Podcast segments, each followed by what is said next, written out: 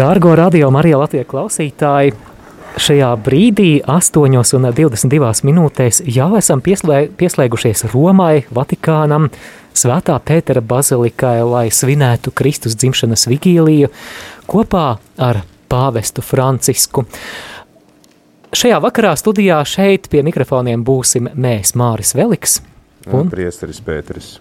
Rūpēsimies par to, lai jūs saprastu tekstus, kas tiek lūgti, lasīsim arī lasījumus un tulkosim to, ko pāvests Francisks šajā vakarā vēlēsies pasludināt arī šī vakara homīlijā. Un es esmu sveicināts, dargo klausītāji! Atgādinām arī par iespēju sekot līdzi video translācijai šajā brīdī Radio Marija Latvija Facebook kanālā meklējiet Radio Marija Latvija. Jā, tad uh, svētās mises uh, svinības vadīs kā ierasts pāvests Francisks. Uh, piedalīsies arī uh, arhibīskapi, uh, dažā, daži uh, tātad bīskapi, kas uh, koncelebrēs. Uh, piedalīsies arī daži uh, Vatikāna uh, darbinieki, un arī tad ir atļauts cilvēkiem būt bišķīt kuplākā skaitā. Uh, Vatikāna bazilikā. Atceramies, kā tas bija tukšas rindas lieldienās, tad šobrīd Romā šie nu, noteikumi nav tik, nav tik stingri, kā, kā, tas bija, kā tas bija pavasarī lieldienās. Nu, lūk, un jā, tad varam sagatavot savas, savas sirdis Kristus dzimšanas svētkiem varam sagatavoties, tad sastapties ar šo bērnu, par kuru, starp citu, pāvests nesen vadīja katehēzi. Trešdien pāvests vadīja katehēzi par Ziemassvētku nozīmi, par, par arī par šo Betlēmes silīti, kas viņš vairāk tad uzsvēr to, ka uzlūkojot šo bērnu, mēs nedrīkstam, nedrīkstam sentimentalizēt šo stāstu, bet atcerēties vienmēr to, ka tas ir pats Dievs, kas nāk mūsu vidū, kas nevis noraugās uz mums kaut kur no augšienes, bet gan tad nāk mūsu vidū un rāda šo maigo mīlestību, ar kādu Dievs mīl katru no mums. Šajā brīdī arī liturģija sākas, un dziesma, kuru mēs dzirdam ievadā, ir sena tradicionāla angļu Ziemassvētku dziesma no Kornvelas grāfistes – Kornela atrodas pašos, pašos Lielbritānijas dienvidos. Angliski šo dziesmu mēs pazīstam kā First Noel, jeb pirmie Ziemassvētki, bet eh, šobrīd mēs, protams, šo dziesmu dzirdam itāļu un arī latīņu valodā.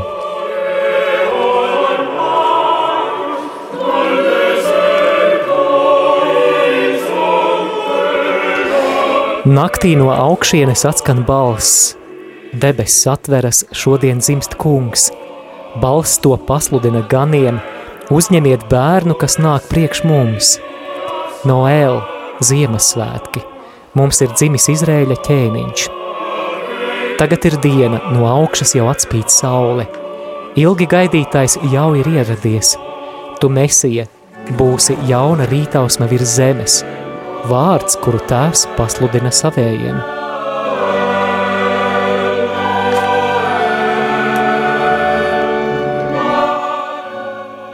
Te mēs redzam, ka procesija jau ierodās Pētera bazilikā, kā ierasts, tad iet ministranti ar krustu, ar kūpināmajām smaržzālēm, ar svecēm.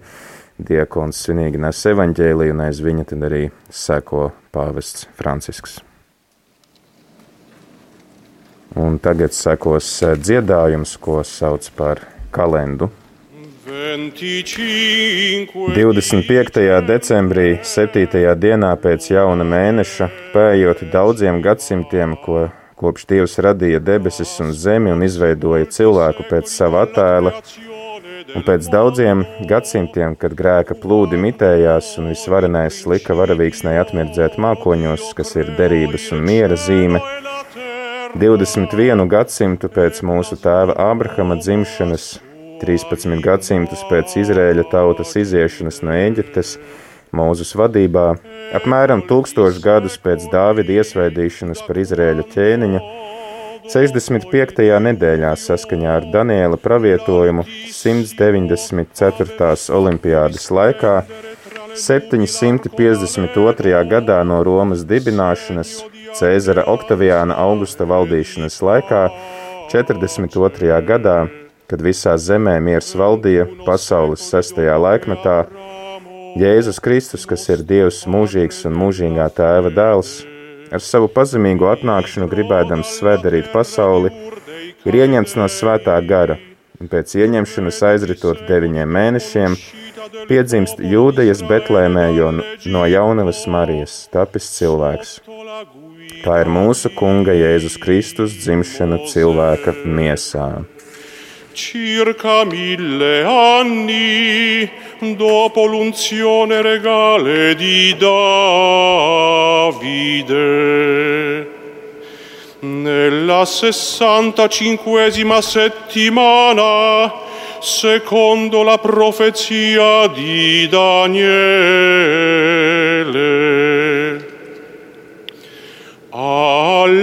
All'epoca della 194esima Olimpiade, nell'anno 752 dalla fondazione di Roma. Nel quarantaduesimo anno dell'impero di Cesare Ottaviano Augusto, mentre su tutta la terra regnava la pace. Gesù Cristo, Dio eterno, e figlio dell'eterno Padre, volendo santificare il mondo con la sua pissima venuta, concepito per opera dello Spirito Santo, trascorsi nove mesi nasce in Betlemme di Giuda dalla Vergine Maria fatto uomo.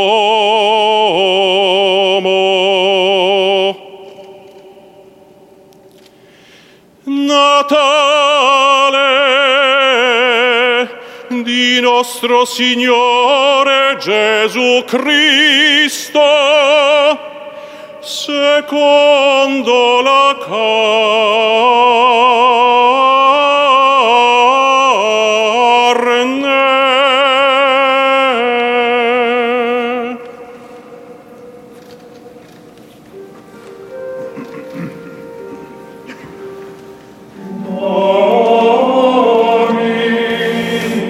svētā mīsa sākās ar antifonu. Kungs man sacīja, tu esi mans dēls, šodien es tevi dzemdināju. Kāpēc trokšņo tautas un ļaudis tukšu melš, bet es savu ķēniņu esmu cēlis Sionā, savā svētajā kalnā.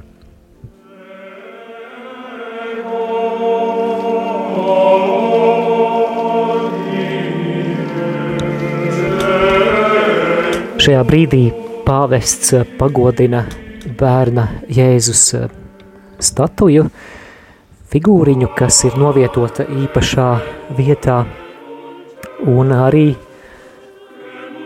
pat eh, tā tiek eh, apkūpināta ar vīraka dūmiem.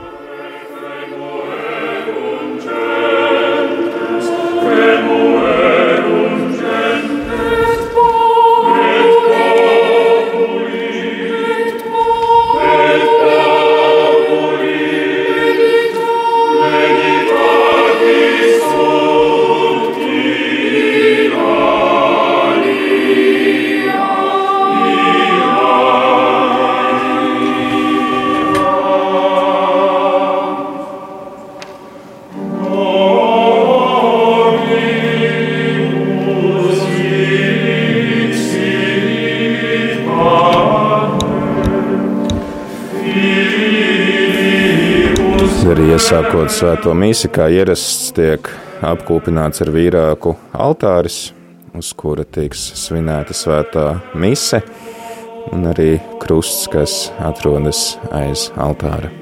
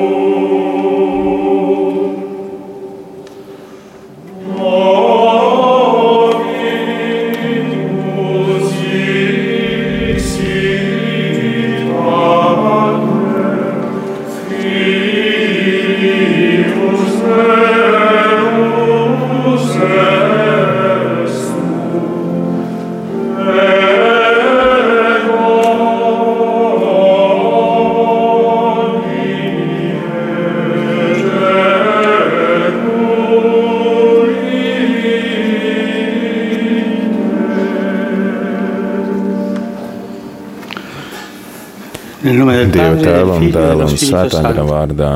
Āmen. Miers lai ir ar jums, Un ar tavu garu. fratelli e sorelle. brāļi un māsas. Lai mēs varētu cienīgi pielīties svētajā misijas upurī, nožēlosim savus grēkus.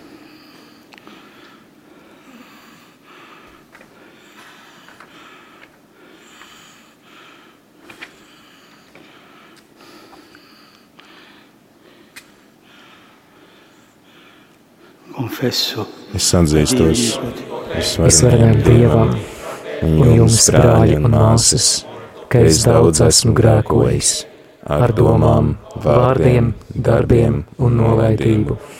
Mana vaina, mana vaina, mana vislielākā vaina.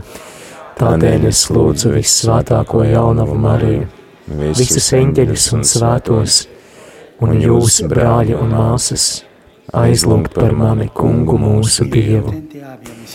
Lai apžēlojas par mums visvarenais Dievs un piedevis mūsu grēkus, lai mūs aizved mūžīgajā dzīvē. Āmen! Turpinām svēto misiju ar dziedājumu Kungs apžēlojies.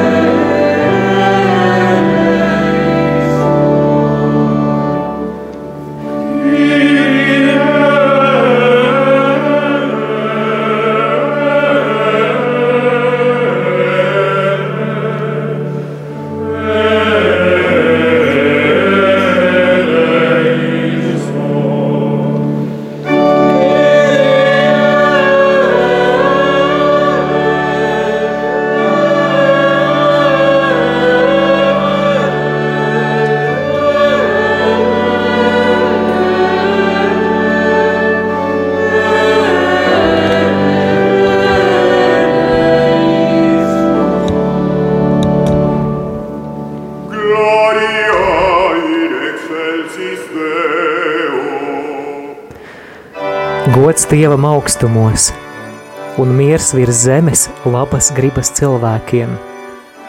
Mēs tevi slavējam, teicam un pielūdzam. Mēs tevi cildinām un tev pateicamies, jo liela ir tava godība, kungs debesu karali. Dievs visvarenais tēvs, Dievs vienpiedzimušais dēls Jēzu Kristu. Tu, kungs Dievs, Dieva jērs, tēva dēls. Tu nes pasaules grēkus, apžēlojies par mums. Tu nes pasaules grēkus, uzklausi mūsu lūgšanu. Tu sēdi pie tēva labās rokas, apžēlojies par mums. Vienīgi tu esi svēts, vienīgi tu esi kungs, tu visaugstākais kungs Jēzu Kristu ar svēto garu, Dieva tēva godībā. Āmen!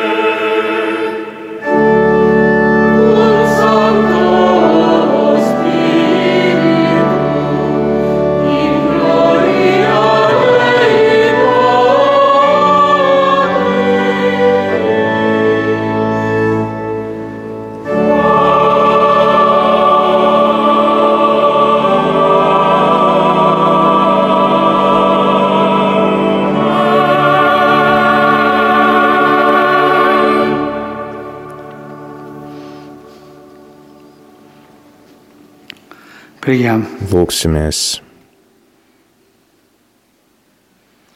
Dievs, kas šai visvētajai naktī liki atmirdzēt patiesās gaismas spožumā, ļauj mums debesīs priecāties tai gaismā, par kuras noslēpumiem mums tiek sludināts virs zemes.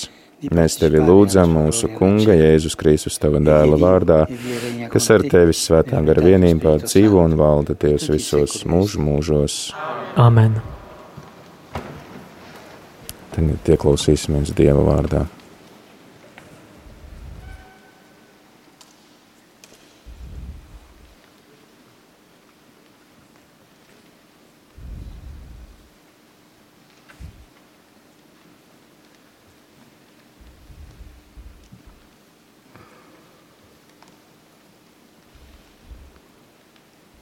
Dal libro del profeta Isaia. Lasījums no pravieša popolo grāmatas. Tauta, kas staigāja tumsībā, ieraudzīja lielu gaismu. Tiem, kas mīt nāves ēnas valstībā, uzausa gaisma. Tu vairoji līksmību, tu devi lielu prieku. Viņi priecājās tavā priekšā, kā priecājas pļaujas e laikā un kā līksmojas sadalot laupījumu. Jo tu salauzi viņas smago jūgu un nūju uz viņas pleciem, e un viņas vajātāja zīzli, tāpat kā. Madiāna sakāves dienā. Jo mums ir dzimis bērns, mums dēls ir dots uz viņa pleciem gulstas vara, un viņš tiks saukts vārdā brīnišķais padomdevējs, varenais dievs, mūžības tēvs, miera valdnieks. Sulle sue spalle è il potere e il suo nome sarà consigliere mirabile, Dio potente, Padre per sempre, Principe della pace. Grande sarà il suo potere. Viņa valstība būs e la liela, un mieram nebūs robežu pār Davide Dāvida e troni un viņa valsti, kuru viņš nostiprinās e un darīs spēcīgu ar taisnības e la un likumību no šī e laika un mūžam. To izdarīs debespulku del kunga dedzīgā mīlestība.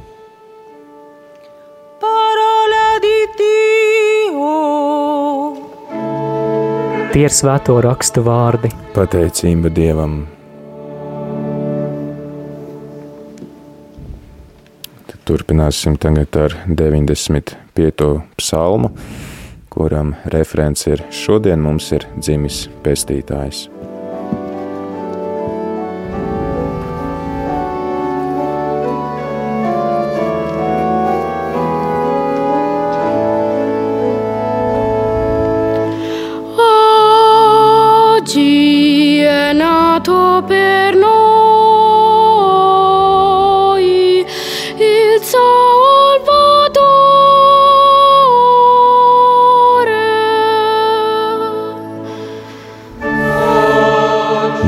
Kungam jaunu dziesmu, dziediet kungam visa zeme, dziediet kungam, teiciet viņa vārdu, viņa pestīšanu sludiniet no dienas dienām, teiciet viņa godu pagānu ļaudīm, visām tautām viņa brīnišķos darbus. Sakiet pagānu ļaudīm, kungs ir valdnieks, viņš tiesās tautas pēc patiesības. Lai priecājas debesis un gavilē zeme, lai šauc jūra un viss, kas to piepilda, lai līksmo lauki un viss, kas tur mājo, it visi meža koki, lai gavilē. Kunga vaiga priekšā, jo viņš tuvojas, jo viņš nāk, lai tiesātu zemi, pasauli viņš tiesās pēc taisnības, un tautas savā patiesībā. Šodien mums ir dzimis pestītājs.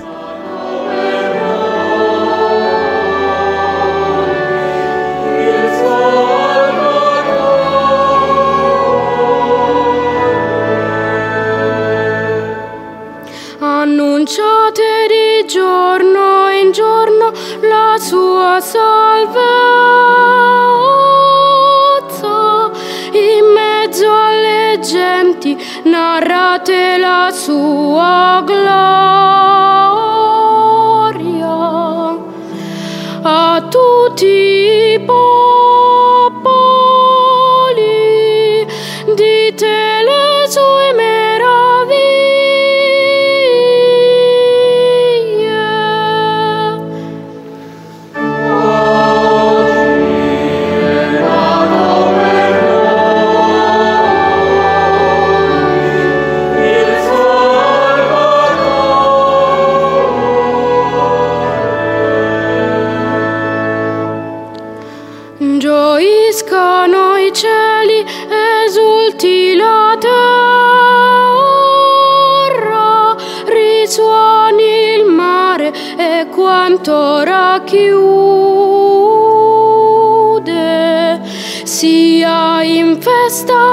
compagna e quanto conti ho.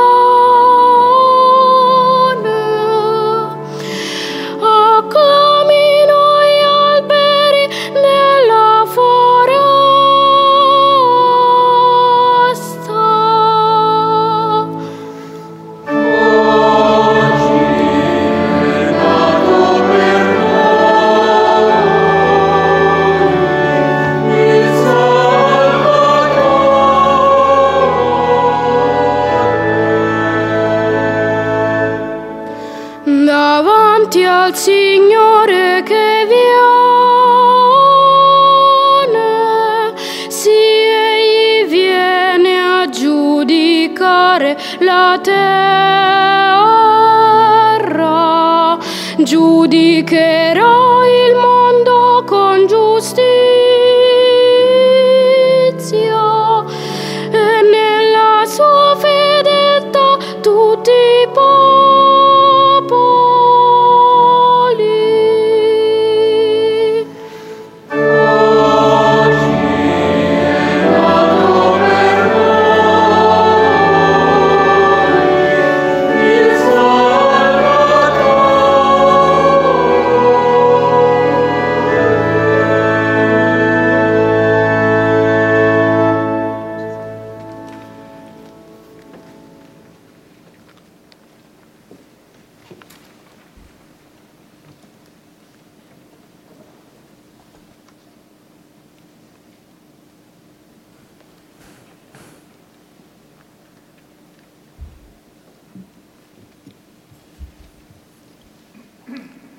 Dalla lettera di San Paolo Apostolo a Tito. Lasījums no svētā apustuļa Pāvila vēstules Titam. Ir parādījusies Dieva žēlastība, kas nes pestīšanu visiem cilvēkiem, mūs audzinādama, lai mēs atsacīdamies no bezdievības un pasaulīgām iekārēm, apdomīgi, taisnīgi un dievbīgi dzīvotu šajā pasaulē, gaidot, kad piepildīsies svētā cerība un parādīsies lielā Dieva un mūsu pestītāja Jēzus Kristus godība. Viņš ir atdevis par mums pats sevi, lai mūs atpestītu no ikvienas netaisnības un šķīstītu par sev pieņemamu tautu, centīgu labos darbos. Parola di Dio. Dieva vārds, Pateicība Dievam.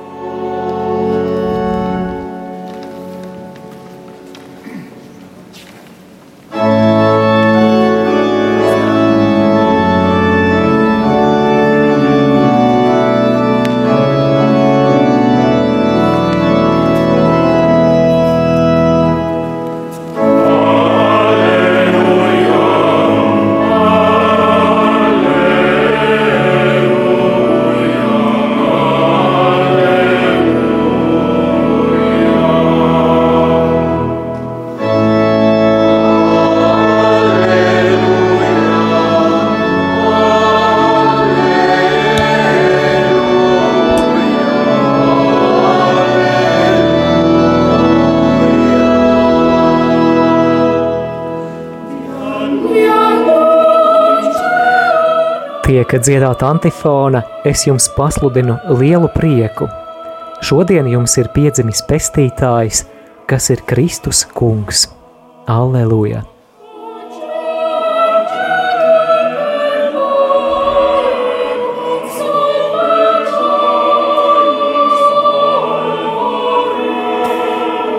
Diakons saņēmis svētību no pāvesta, dodas ar pēc evaņģēlī grāmatas, kas atrodas uz altāra, un pārnes to uz to vietu, kur tiks pasludināts kunga vārds.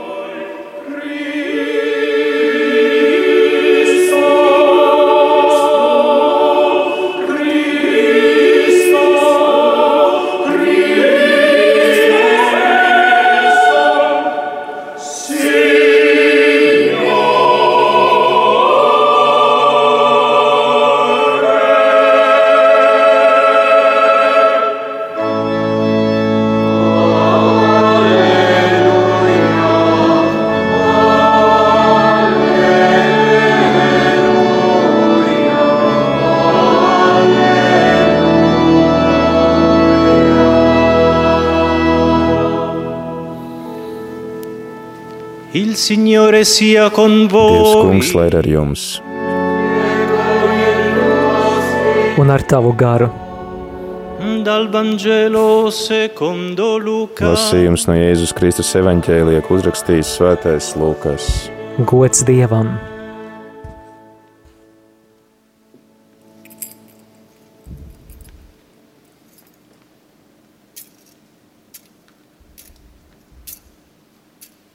Pirms evaņģēlija lasīšanas grāmata tiek apkūpināta ar Cesare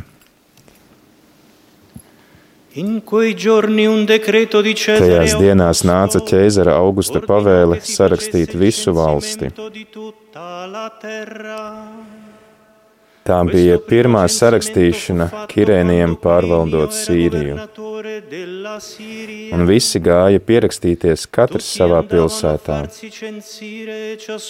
Arī Jāzeps no Galilejas, no Nāceretes pilsētas devās uz Jūdeju, uz Dāvida pilsētu, kas saucās Betlēme, tāpēc, ka viņš bija no Dāvida nama un cilts, lai pierakstītos ar Mariju savu sadarināto, kas bija mātes cerībās. Kamēr viņi tur atradās, Marijai pienāca laiks dzemdēt,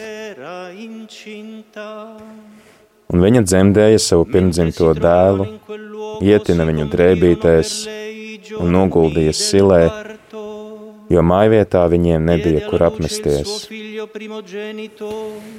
Tajā pašā apvidū bija gani, kas palika nomodā, un naktī sargāja savu ganāmpulku. Un kunga eņģelis nostājās pie viņiem, un viņus apspīdēja kunga godība. Gani ļoti izbijās, bet eņģelis viņiem sacīja: Nebīsties, jo redzi, es jums pasludinu lielu prieku, kas būs visiem ļaudīm. Šodien Dāvida pilsētā jums ir dzimis pestītājs, kas ir Kristus kungs. Šī būs jums zīme. Jūs atradīsiet drēbītēs ietītu un silē guldītu bērnu. Un pēkšņi eņģelim pievienojās neskaitāmi debesu pulki, kas slavēja Dievu un sacīja: Gods Dievam augstībā un miers virs zemes, labas gribas cilvēkiem.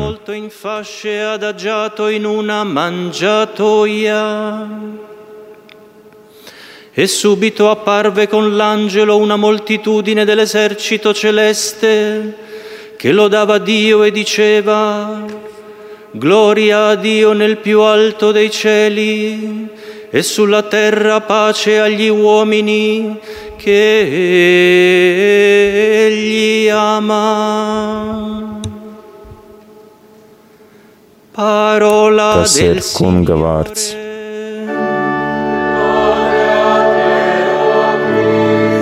Slava Kristum!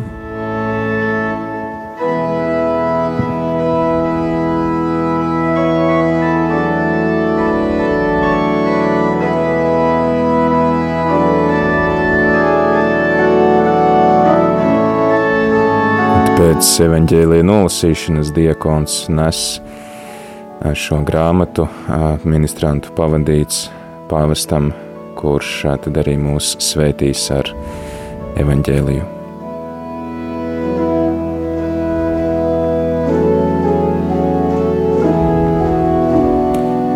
Dieva tēva un dēla un svētā gara vārdā. Āmen!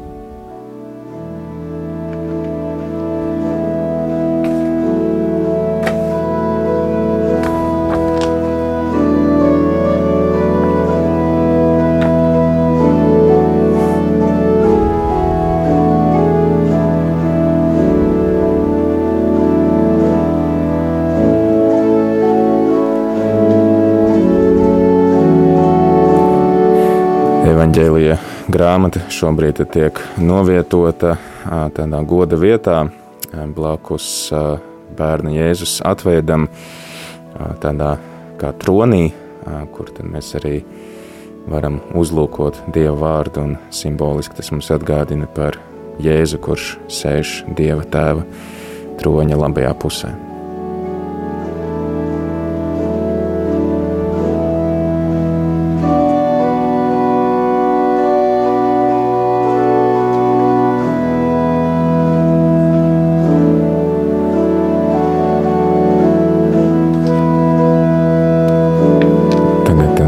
Turpināsim ar pāvesta Franciska sprediķi.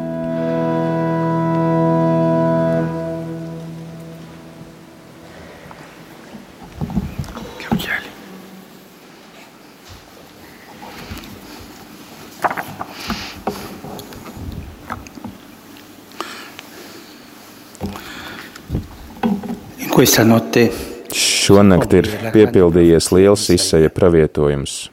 Mums ir dzimis bērns, mums dēls ir dots. Mums dēls ir dots. Mēs bieži dzirdam sakām, ka vislielākais prieks dzīvē ir bērnu piedzimšana. Tas ir kaut kas apbrīnojams, un tas maina visu. Tas dāvā saviņojumu, kas liek mums aizmirst nogurumu, nērtības un negulētas naktis, jo tas mūs piepilda ar neaprakstāmu un neatkārtojumu prieku. Tie tad arī ir Ziemassvētki. Jēzus dzimšana ir jaunums, kas ļauj mums atzimt katru gadu no jauna un atklāt viņā to spēku, kas nepieciešams, lai stātos pretī visām grūtībām.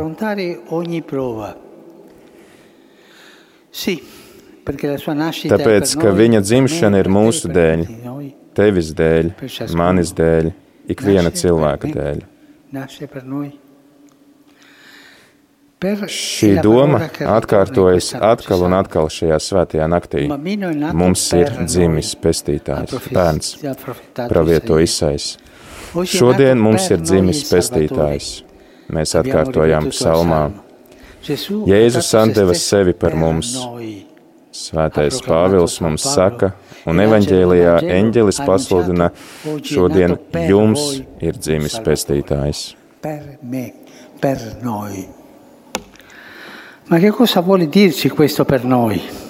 Tomēr, ko šie vārdi patiesībā nozīmē? Tie nozīmē to, ka Dieva dēls, tas, kurš ir svēts pēc būtības, nāca, lai padarītu mūs par Dieva bērniem, svētus, pateicoties žēlastībai. Jā, Dievs ienāca pasaulē kā bērns, lai padarītu mūs par Dieva bērniem. Sorella, fratello, non perderti d'animo. Kāda lieliska dāvana! Šodien Dievs mūs pārsteidz un saka katram no mums, tu esi brīnišķīgs. Dārgā māsa, dārgais brāli, nekad nezaudē drosmi. Vai tu kādreiz esi domājis, ka esi kļūda? Dievs tev saka, nē, tu esi mans bērns. Vai tu kādreiz jūties neizdevies vai neatbilstošs, vai arī tev ir bailes, ka nekad neizkļūsi no tumšā pārbaudījuma tuneļa. Dievs tev saka, esi drosmīgs, es esmu ar tevi. Viņš to nepauž tikai vārdos, bet gan padarot sevi, tevi par bērnu un ar tevi, sevi par bērnu un tevi un tev. Tādējādi viņš tev atgādina, ka katras atzimšanas sākuma punkts ir pieņemt faktu, ka esam Dieva bērni. Tā ir nemitīga mūsu cerības sirds, tā ir gaisma, kas mums dāvā siltumu un dzīves jēgu. Pasvītrojot visas mūsu labās īpašības un vājības, stiprāka par visām mūsu pagātnes sāpēm un kļūdām, par mūsu bailēm un raizēm par nākotni, ir šī lielā patiesība, mēs esam mīlēti dēli un meitas. Dieva mīlestība pret mums nekad nav un nebūs atkarīga no mums pašiem. Tā ir pilnīgi brīvi dāvāta mīlestība, tīra žēlastība. Šonakt svētais Pāvils mums saka, Dieva žēlastība ir parādījusies. Nekas nav vērtīgāks par šo. Il dono è gratuito, senza merito di uno di noi. Pura grazia. Stanotte ci ha detto San Paolo, è apparsa infatti la grazia di Dio e niente è più prezioso. Ci è stato dato un figlio. Mums dēls ir dots. Tēvs mums nedeva lietu, objektu. Viņš deva viņa paša vienzimušo dēlu, kas ir viss viņa prieks.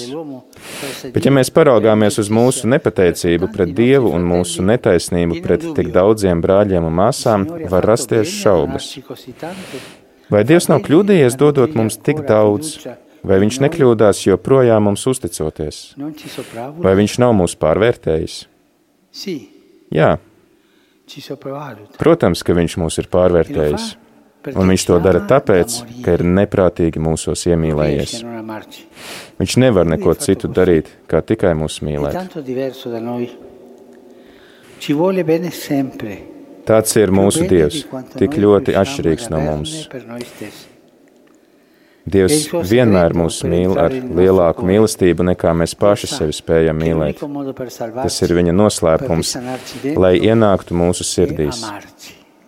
Dievs zina, ka mēs kļūstam labāki tikai tad, kad pieņemam viņa uzticīgo mīlestību, nemainīgo mīlestību, kas maina mūs. ma ci cambia. Solo l'amore di Gesù Tikai Jēzus trasforma la mīlestība var pārveidot mūsu dzīvi, dziedēt mūsu dziļākās sāpes un atbrīvot no neapmierinātības, dusmu un nemitīgas sūdzēšanās aburtajiem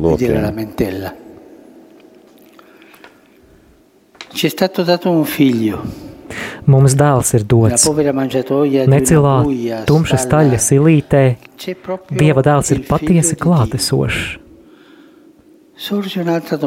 Tas rada citu jautājumu, kāpēc viņš piedzima naktī bez pieklājīgas izmitināšanas, nabadzībā un atraidījumā, kad viņš bija pelnījis piedzimt kā lielākais no nel karaļiem vissmalkākajā pilī. Kāpēc? Lai liktu mums saprast, cik milzīga ir viņa mīlestība pret mūsu cilvēcisko situāciju, pat aizsniedzoties līdz mūsu nabadzības dziļumiem ar savu konkrēto mīlestību. Dieva dēls bija dzimis kā atstumtais, lai pateiktu, ka ik viens atstumtais ir Dieva bērns. Viņš ienāca pasaulē, kā ik viens bērns ienāk pasaulē, vājš un neaizsargāts, lai mēs varētu mācīties pieņemt savu vājumu ar maigu mīlestību un atklāt, atklāt kaut ko ļoti svarīgu. Līdzīgi kā viņš to izdarīja Bētlemē, tāpat arī tagad ar mums. Dievam patīk veikt brīnumus caur mūsu nabadzību. Viņš ielika visu mūsu mangiatoia stalla silītē. Viņš nebaidās no nabadzības, lai mēs ļautu viņa žēlsirdībai to pilnībā pārveidot. Lūk, ko nozīmē sacīt, ka mums ir dzimis bērns. Tomēr mēs to dzirdam vēl kaut kur. Eņģelis pasludina ganiem, šī būs zīme jums, bērns, kas guldīts silē. Šī zīme, bērns silē, ir arī zīme mums, kas mūs ved cauri dzīvei. Betlēmē, kuras vārds nozīmē maizes nams, Dievs guļ silē, lai atgādinātu mums, ka, lai mēs dzīvotu, mums ir vajadzīgs Viņš gluži kā maize, ko ēdam. Mums jābūt piepildītiem ar viņa brīvo, uzticīgo un konkrēto mīlestību.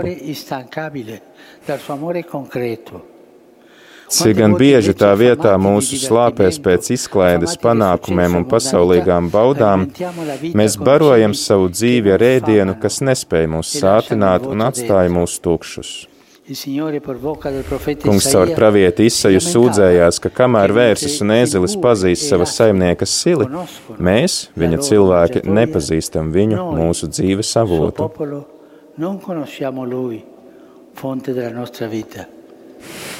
Tā patiešām ir. Mūsu nepiepildāmajās ilgās pēc īpašumiem mēs skrienam pēc, pie tik daudzām silēm ar pārējošām lietām un aizmirstam Betlēmes sili. Šī sile visā tik nabadzīga, bet tik bagāta mīlestībā māca, ka patiesais dzīves uzturs nāk ļaujot Dievam mīlēt mūs un mums dāvājot savu mīlestību citiem. Jēzus mums rāda piemēru. Viņš, Dieva vārds, kļūst zīdainis. Viņš nesaka nevienu vārdu, bet dāvā dzīvību. Mēs turpretī esam pilni ar vārdiem, bet bieži vien paliekam analfabēti komunicējot mīlestību. Mums dēls ir dots. Mazu bērnu vecāki zina, cik daudz mīlestības un pacietības tie pieprasa. Mums viņi jābaro, jāpieskata, jāmazgā viņus un jārūpējas par viņu trauslumu un viņu vajadzībām, kuras bieži vien ir grūti saprast. Bērns liek mums justies mīlētiem, bet var arī iemācīt mums, kā mīlēt. Dievs piedzima kā bērns, lai iedrošinātu mūs mīlēt citus. Viņš klausās asaras. Viņa klusās, Viņa klusās asaras lika mums atklāt mūsu nepacietīgo jūtu uzplūdu bezjēdzīgumu. Viņa atbruņojošā mīlestība atgādina mums, ka mums nav jāizšķieš savu laiku žēlojot sevi, bet gan mierinot cietošo asaras. Dievs nāca mūsu vidū nabadzībā, lai pateiktu mums, ka kalpojot nabagiem, mēs parādīsim mūsu mīlestību pret viņu. Sākot ar šo nakti, kā dzēniece ir teikusi, Dieva mītne ir blakus manējai, viņa mēbeles ir mīlestība. Mums dēls ir dots. Tas esi tu, Jēzu. Tu esi bērns, kas mani padara par bērnu. Tu mani mīli tādu, kāds es esmu, ne tādu, kādu es sev iztēlojos. Pieņemot tevi, silas bērnu, es vēlreiz pieņemu savu dzīvi. Uzņemot tevi, dzīvības maizi, es arī ilgojos dāvāt savu dzīvību. Tu mans glābēji nāci kalpot.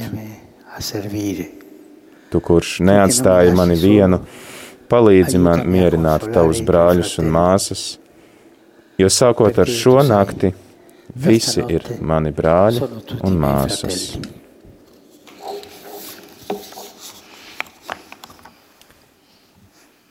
Tagad tad kādu brīdi pavadīsim klusumā, pārdomājot dzirdētos svēto rakstu vārdus un arī tad homīlijas vārdus, kas uzrunā mūsu sirdis.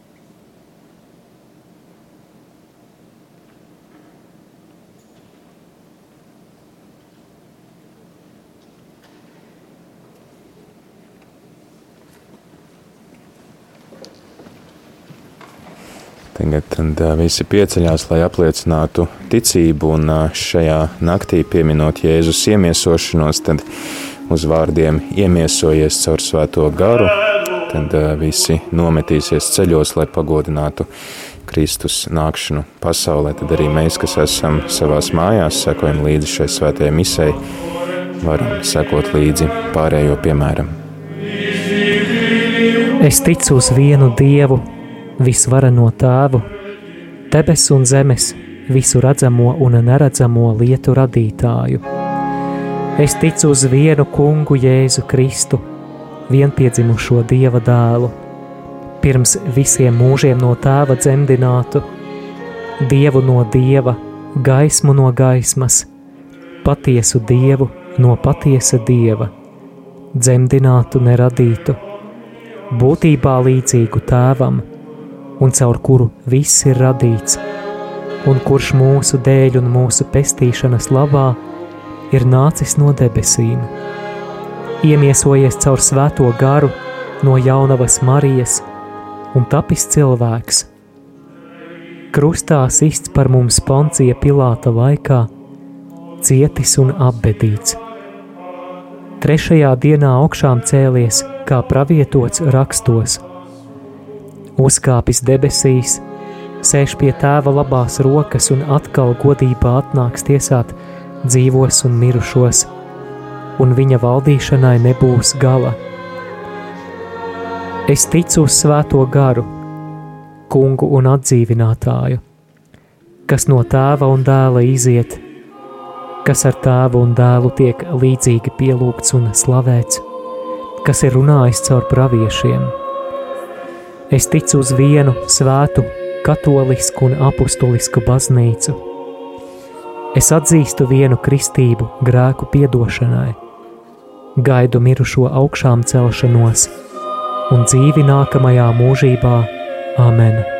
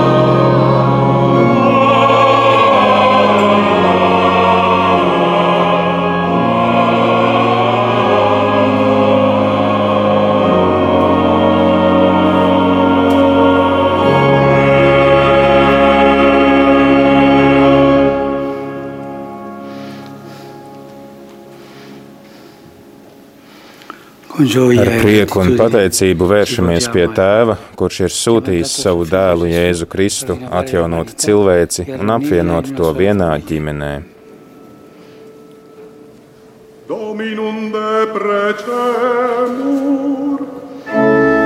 Lūksim kungu! Tevi lūdzam uzklausi mūsu! Par svēto baznīcu, lai tā ar prieku pasludina, ka tava dēla dzimšanas noslēpums ir atvēris ceļu brīvībai un mieram. Lūksim kungu! Tevi lūdzam, uzklausi mūsu. Par mūsu pāvestu Francisku, par visiem bīskapiem, priesteriem, diekoniem, lai tie aizsniedz ik viena cilvēka sirdi ar tavas žēlastības dāvanu. Lūksim kungu! Tevi lūdzam, uzklausi mūsu!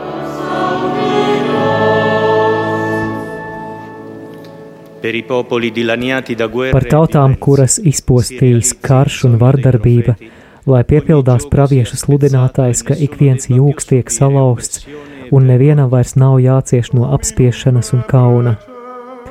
Lūksim kungu! Tevi lūdzam, uzklausi mūsu!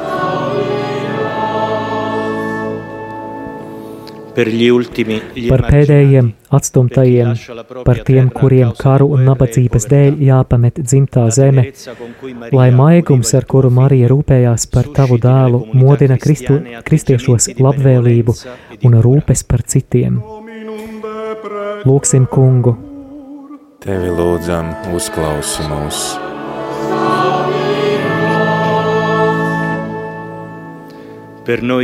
par mums, kas esam šeit pulcējušies, lai mūsu sirdī saglabājas miera vēsts, ko dziedājām kopā ar eņģeļiem, un lai tā palīdz mūsu dzīvē būt kā nemitīgai slavas dziesmai. Lūksim kungu! Tevi lūdzam, uzklausi mūsu! Uzklausi Tēvs mūsu lūgšanas! un ļauj mums Kristus tava dēla dzimšanā no jaunavas Marijas atpazīt tavu neizsmeļamo labvēlību caur Jēzu Kristu mūsu kungu. Āmen!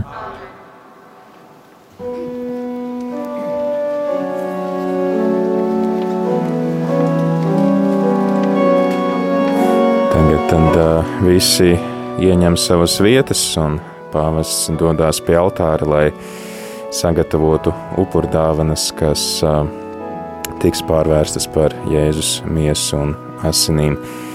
Vispirms tās pienesīs diekons, un tad arī pāvests tās svētīs. Dzirdam arī upurēšanas dziesmu svētītā diena. Mums atspīdējusi svētītā diena. Nāciet tautas, pielūdziet kungu, jo šodien liela gaisma nolaidusies pār zemi Šī ir diena, ko kungs ir devis. Priecāsimies tajā un līksmosim!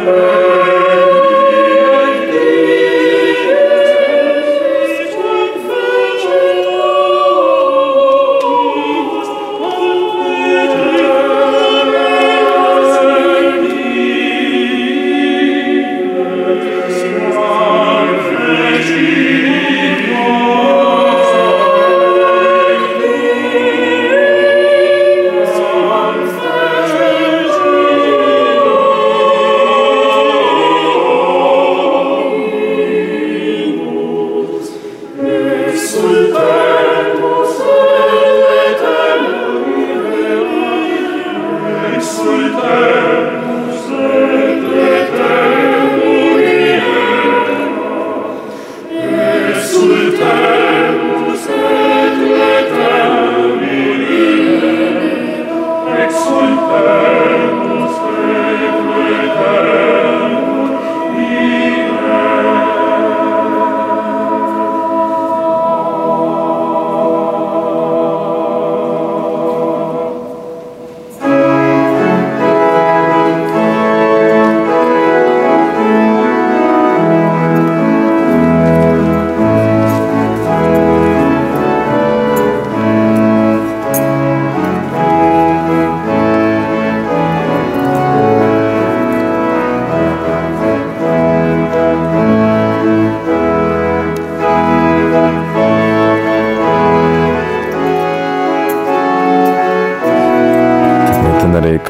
kad upurdāvanas ir sagatavotas, ir apkopināts altāris, diakons apkopina pāvestu ar vīrāka dūmiem.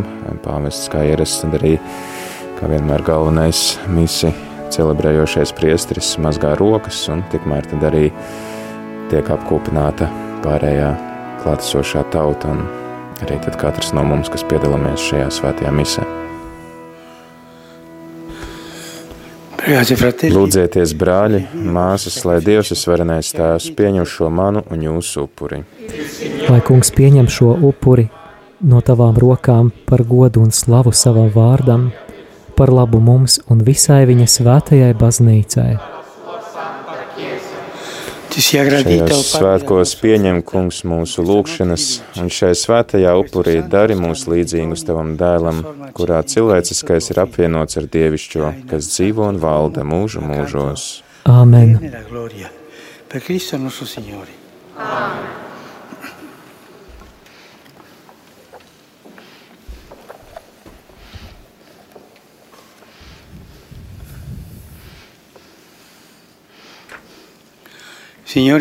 voi. Dievs kungs, lai ir ar jums, Kungs ir ar tevi. Uz augšu sirdis. Mūsu sirdis ir pie kunga. Pateiksimies kungam mūsu dievam. Tas ir labi un taisnīgi.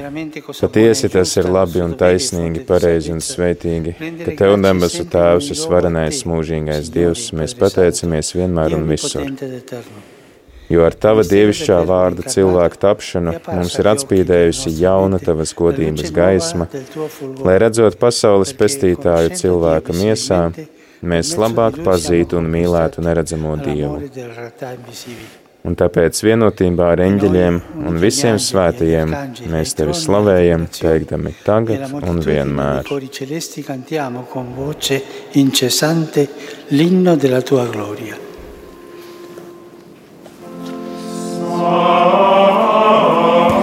Svēts, svēts, svēts ir kungs, debesu pulku dievs. Debesis un zeme ir tavas godības pilna, Hosanna augstumos. Svētīgs, kas nāk kunga vārdā, Hosanna augstumos.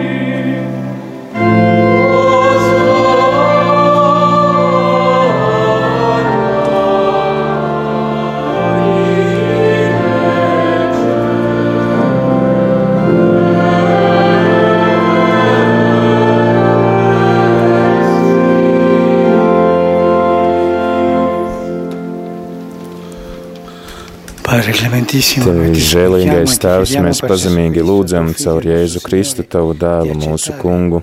Pieņem un doni, šīs dāvanas, šo svēto tīro upuri. Mēs Tev upurējam to vispirms par Tavu svēto katolisko baznīcu, dāvātai mieru, sargā to un vieno, valdi pār to visā pasaulē, līdz ar, savu, līdz ar mani Tavu necienīgo kalpu, kā arī visiem, kas apliecina īsto katolisko un apustulisko ticību.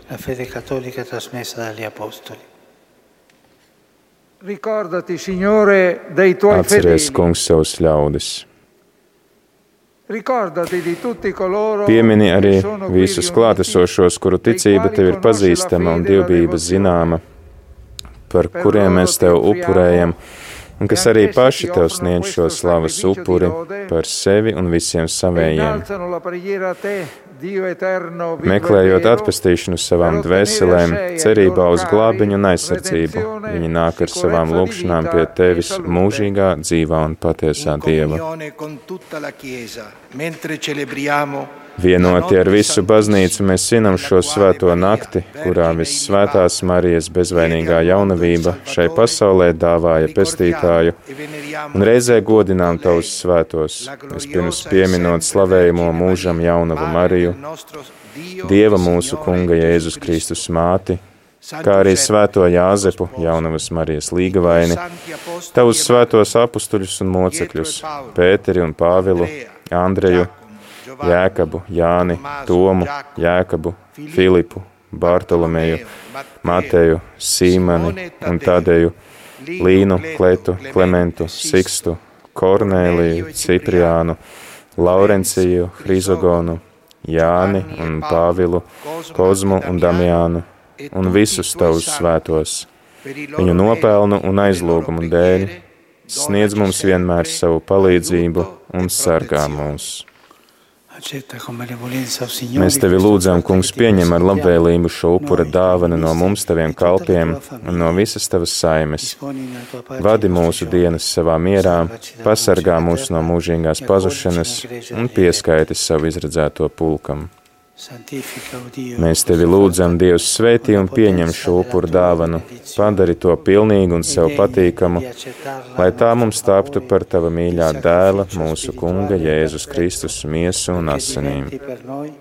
il corpo e il sangue del tuo amatissimo Figlio, il Signore nostro Gesù Cristo. Savu ciešanu priekšvakarā viņš ņēma maizi savās svētajās un cienījamās rokās un pacēlis acis uz debesīm, uz tevi Dievu savu visvarano tēvu, tev pateikdamies svētīja, lauza un deva saviem mācekļiem sacīdams. Ņemiet un ēdiet no tās visi, jo tā ir mana miesa, kas par jums tiks atdota.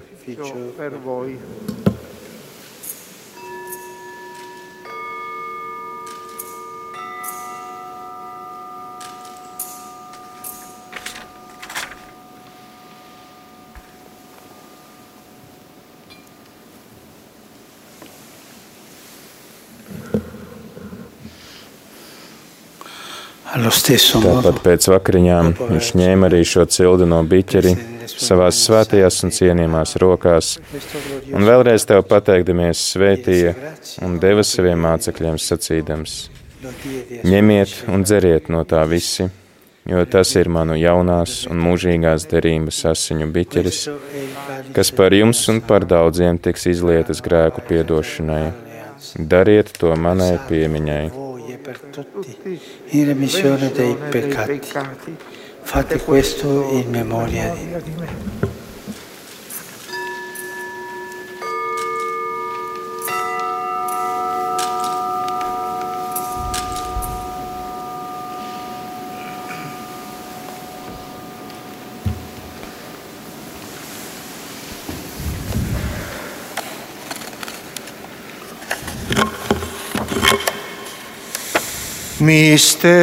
Lūk, ticības noslēpums.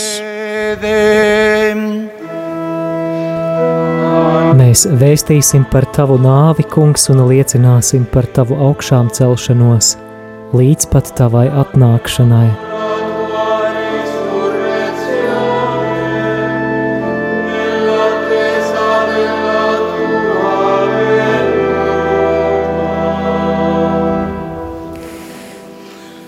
Tāpēc, kungs, mēs tavi kalpi, kā arī tava svētā tauta, pieminot Kristus tava dēla mūsu kunga svētīgās ciešanas, kā arī augšām celšanos no miroņiem, godības pilnu uzkāpšanu debesīs, sniedzam tavai godājumai majestātei no tavām dāvanām, tīru, svētu un neaptraipītu upuri, mūžīgās dzīves svētu upuri un mūžīgās atpestīšanas biķeri.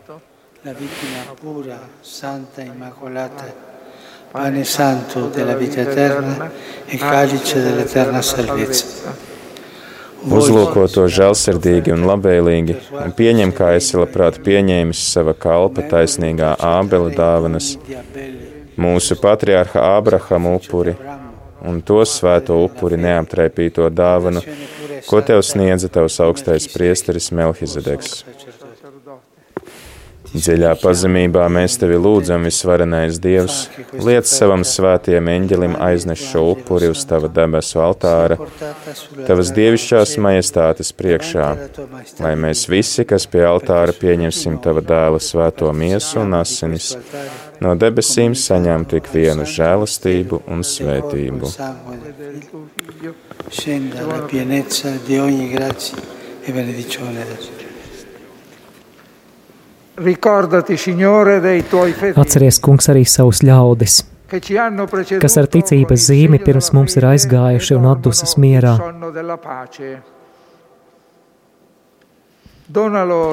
Kungs, mēs tevi lūdzam viņiem un visiem, kas atdusas Kristū, ļauj ieiet iepriecinājuma e gaismas un miera valstībā. Anche a noi, Arī mums grēciniekiem, taviem kalpiem, kas ceram uz tavu lielo žēlsirdību, lai ir ļauts būt kopā ar taviem svētajiem un apustuļiem un mocekļiem, e ar Jāni, Stefanu, Matīsu, Barnabu, Ignāciju, Aleksandru, Marcelīnu, Pēteri, Felicitu, Perpetuju, Agati, Lūciju, Agnesi, Cecīliju, Anastasiju un ar visiem taviem svētajiem. Mēs tevi lūdzam, uzņem mūs viņu sadraudzībā nevis mūsu nopelnu, bet tavas perdono. dēļ. Caur. Jēzu Kristu, mūsu kungu, caur kuru visas šīs dāvanas tu vienmēr radi, dzīvini, dari svētas un sniedz mums. Per Cristo Caur Jēzu Kristu ar viņu un viņā, tev Dievam visvarenajam tēvam, svētā gara vienībā, ir viss gods un slava visos mūžu mūžos. Ogni onore e gloria per tutti i secoli dei secoli. Āmen! Obbediente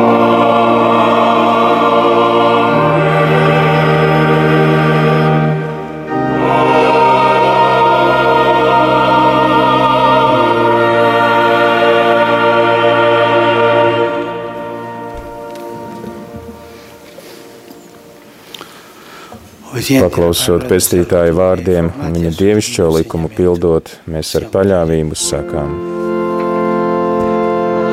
Tēvs mūsu, kas esi debesīs, svētīts lai top tavs vārds, lai atnāk tava valstība, tavs prāts, lai notiek kā debesīs, tā arī virs zemes. Mūsu dienišķo maizi dod mums šodien, un piedod mums mūsu parādus, kā arī mēs piedodam saviem parādniekiem, un neieved mūsu kārdināšanā, bet atpestī mūs no ļaunā.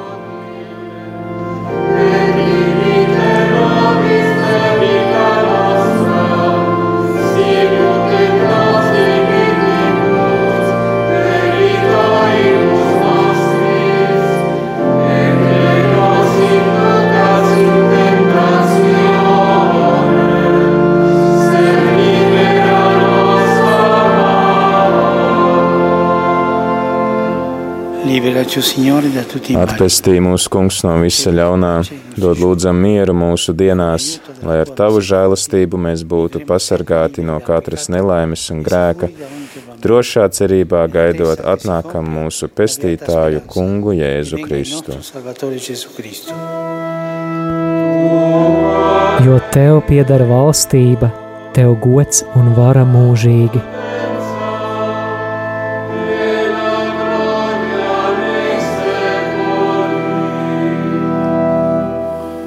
Kungs, Jēzu Kristu, kas esi sacījis saviem apstuļiem, es jums atstāju mieru, es jums dodu savu mieru.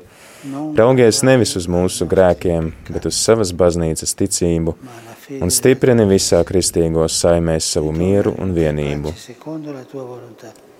Mēs tevi lūdzam, kas dzīvo un valdi mūžu mūžos. Āmen! Lai Dieva miers ir ar jums vienmēr. Un ar tavu garu.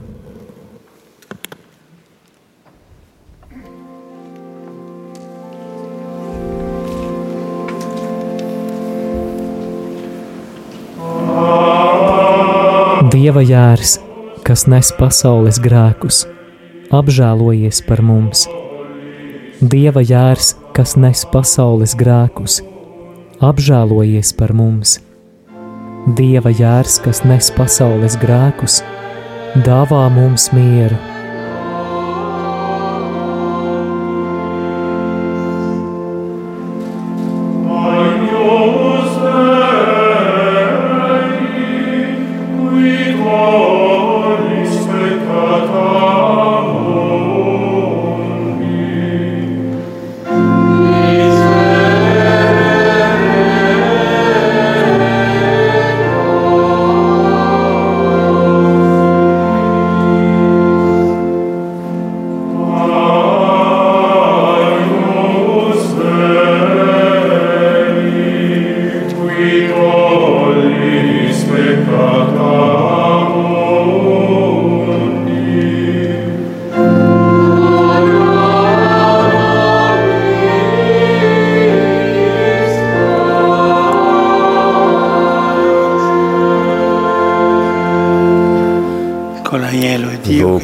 Jērs, kas nes pasaules grēkus, sveitīgi tie, kurus Dievs aicina pie sava galda. Kungs, es neesmu cienīgs, ka tu nāktu pie manis, bet saki tikai vārdu, un mana dvēsele kļūs vesela.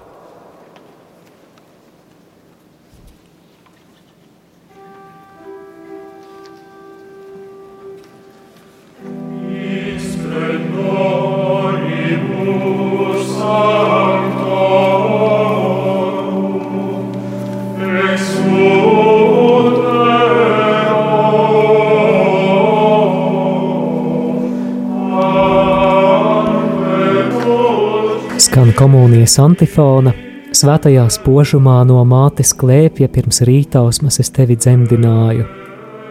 Sacīja kungs manam kungam: Sēdies man pie labās rokas, iekams es nolikšu tavus ienaidniekus par tavu kāju pameslu. No Sionas kungs izplatīs tavas ceptera slavu, valdi savu ienaidnieku vidū.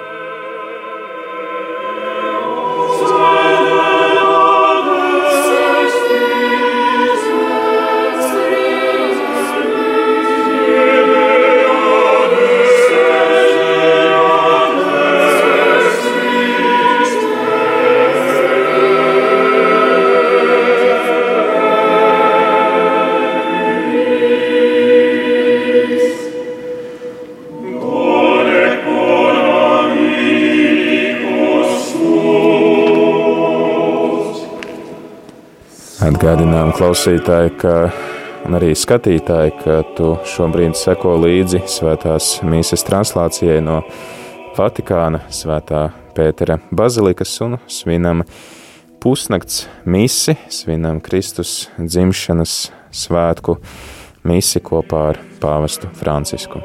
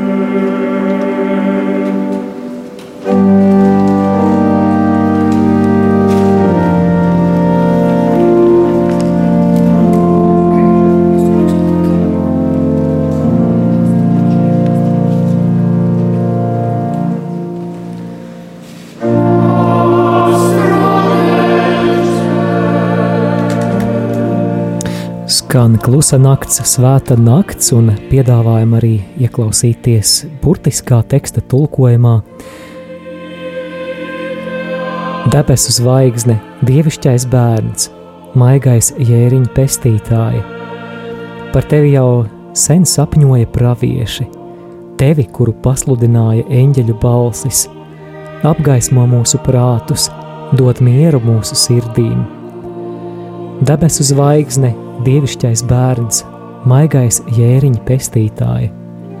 Tu no cēlas ķēniņa atlases, tu jaunavīgais un brīnišķais zieds, apgaismo mūsu prātus, dod mieru mūsu sirdīm. Debesu zvaigzne, dievišķais bērns, maigais jēriņa pestītāja. Tu nāci, lai labotu kļūdu, tu dzimis, lai mācītu mīlēt, apgaismo mūsu prātus, dod mieru mūsu sirdīm.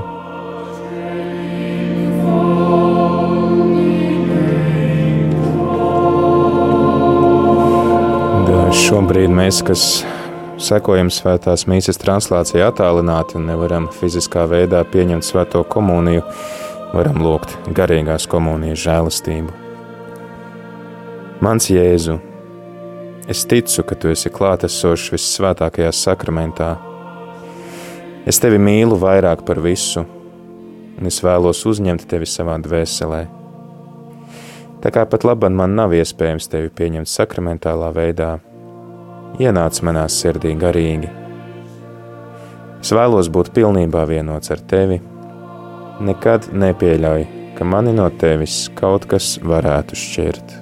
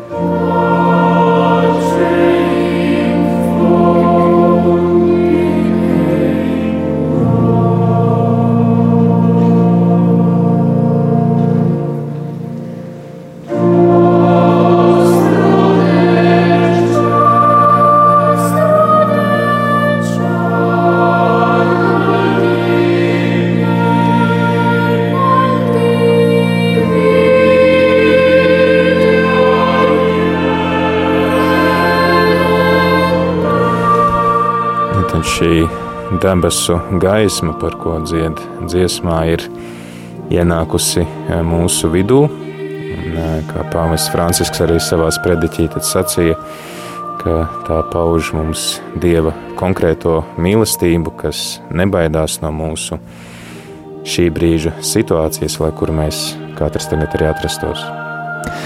Savukārt, runājot par dziesmu, klusa nakts, svēta nakts, mēs no vēstures zinām, ka tā pirmo reizi ir atskaņota. Nu, klausītāji var uzminēt, kad nu, pareizi domā tie, kuri min, ka tas varētu būt 19. gadsimta sākums vai precīzāk 1818. gads. Priesteri Pēteri vai nojaut kurā pasaules pusē vai kurā šodienas eh, valsts teritorijā tas varēja būt. Tas, ja nemaldos, bija Austrijā? Jā, tas bija Austrijā, un arī interesants stāsts par šo dziesmu.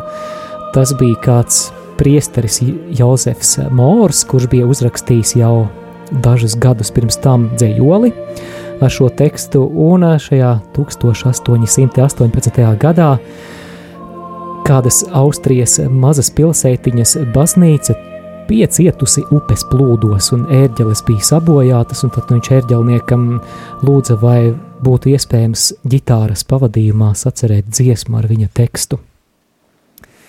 Tagad tā baznīcā kādu brīdi tiek ievērots klusuma brīdis, lai pārdomātu šodien svētajā misē dzirdēto, lai tad arī pabūtu kādu brīdi pielūgsmē, uzlūkotu kungu, kuru esam sastapuši svētajā komunijā un ļautu viņam runāt uz mūsu sirdīm.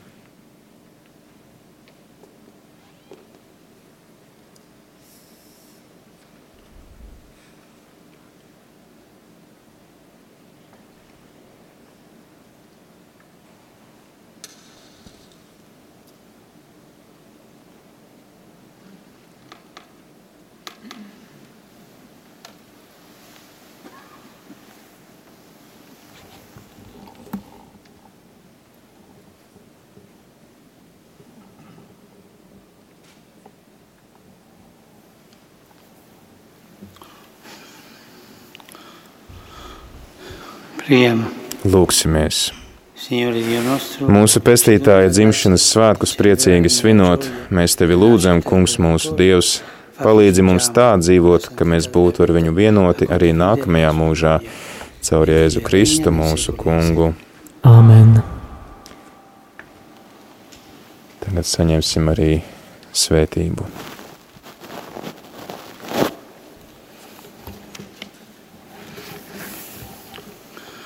Signore sia con voi. Dievs kungs, lai ir ar jums. Kungs ir ar tevi. Nolieksim galvas svētībai. che nella nascita del suo figlio ha inondato di luce questa notte santissima. Allontani da voi le tenebre del male e illumini i vostri cuori con la luce del bene. Amen. Bezgalīgi labais Dievs, kas ar sava dēla cilvēku tapšanu izklīdināja pasaulē tumsu un ar viņa piedzimšanu padarīja gaišu šo svēto nakti, lai attālina no jūsu dvēselēm maldu un grēku miglu un apgaismo jūsu sirdis ar žēlastības un tikuma gaismu. Amen. Dievs, kas pestītāja dzimšanas priecīgo vēsti, lika caur eņģeļiem pasludināt Betlēmas ganiņiem, lai piepilda arī jūsu dvēseles ar savu prieku un padara jūs par priecīgās ziņas nesējiem pasaulē. Amen lai jūs svētī visvarenais Dievs Tēvs un Dēls un Svētais Gārs. E Amen.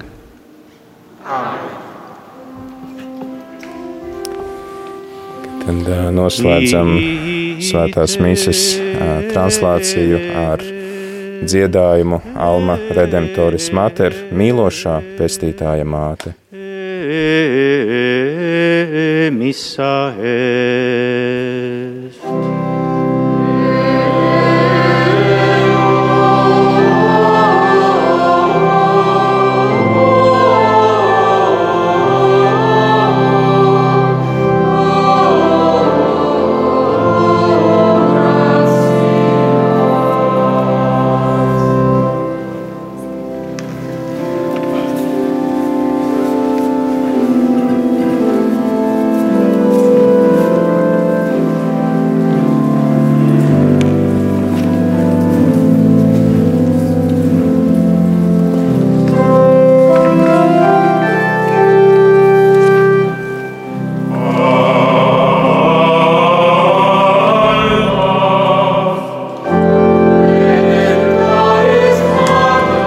Radošā pestītāja māte, kas esi ceļš uz debesu vārtiem un jūras zvaigzne, palīdzi kritušajiem cilvēkiem, kas pūlas piecelties. Tu, kas dabai par brīnumu dzemdēji savu svēto radītāju, jaunava pirms un pēc tam, kad saņēmi sveicienu no Gabriela mutes, apžēlojies par grēciniekiem.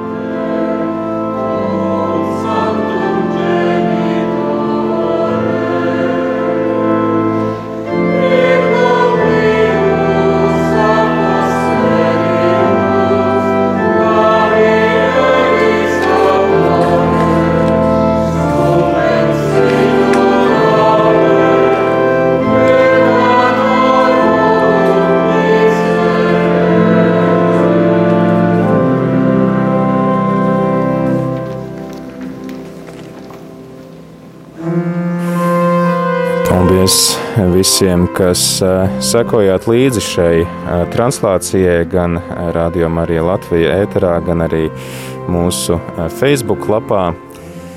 Ko tad priecīgus Kristus dzimšanas svētkus? Priecīgus Kristus dzimšanas svētkus klausītāji! Atgādinām, ka tev bija iespēja sekot līdzi svētās mīsas translācijai no Vatikāna svētā Pētera bazilikas, kuru svinēja pāvests Francisks. Ar tevi ēterā šajā translācijā bija es, priesteris Pēteris Skudra. Un es, Māris Veliks. Un no sirds arī pateicamies mūsu Vatikāna radio kolēģiem par sagādātajiem mīsas tekstiem. Tāpat arī liels paldies priesterim Kārlim Miķelsonam un Marko Kolombo par palīdzēšanu tulkot un sagatavot šos tekstus latviešu valodā, lai tos mēs tad arī šeit ētrā varam nodot jums, klausītāji. Ar pāvestu Francisku mēs tiksimies arī rīt, 25. decembrī. Bez piecām vienos. Jā, pāvestas Franciska. Uzsvētība pilsētēm pasaulē.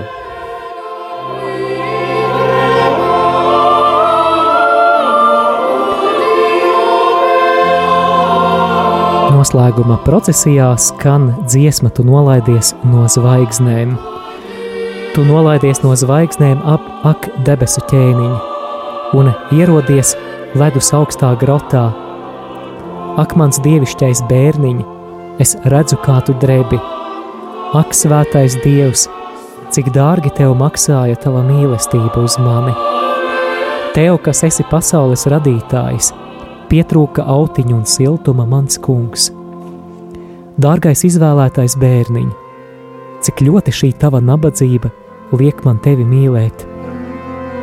Šī mīlestība, kas darīja tevi nabadzīgu.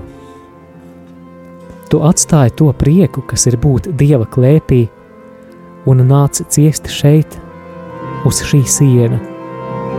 Mana sirds maigā mīlestība – kur gan tevi atveda tava mīlestība? Ak, mans Jēzu, kādēļ tā cieti? Dēļ mīlestības uz mani!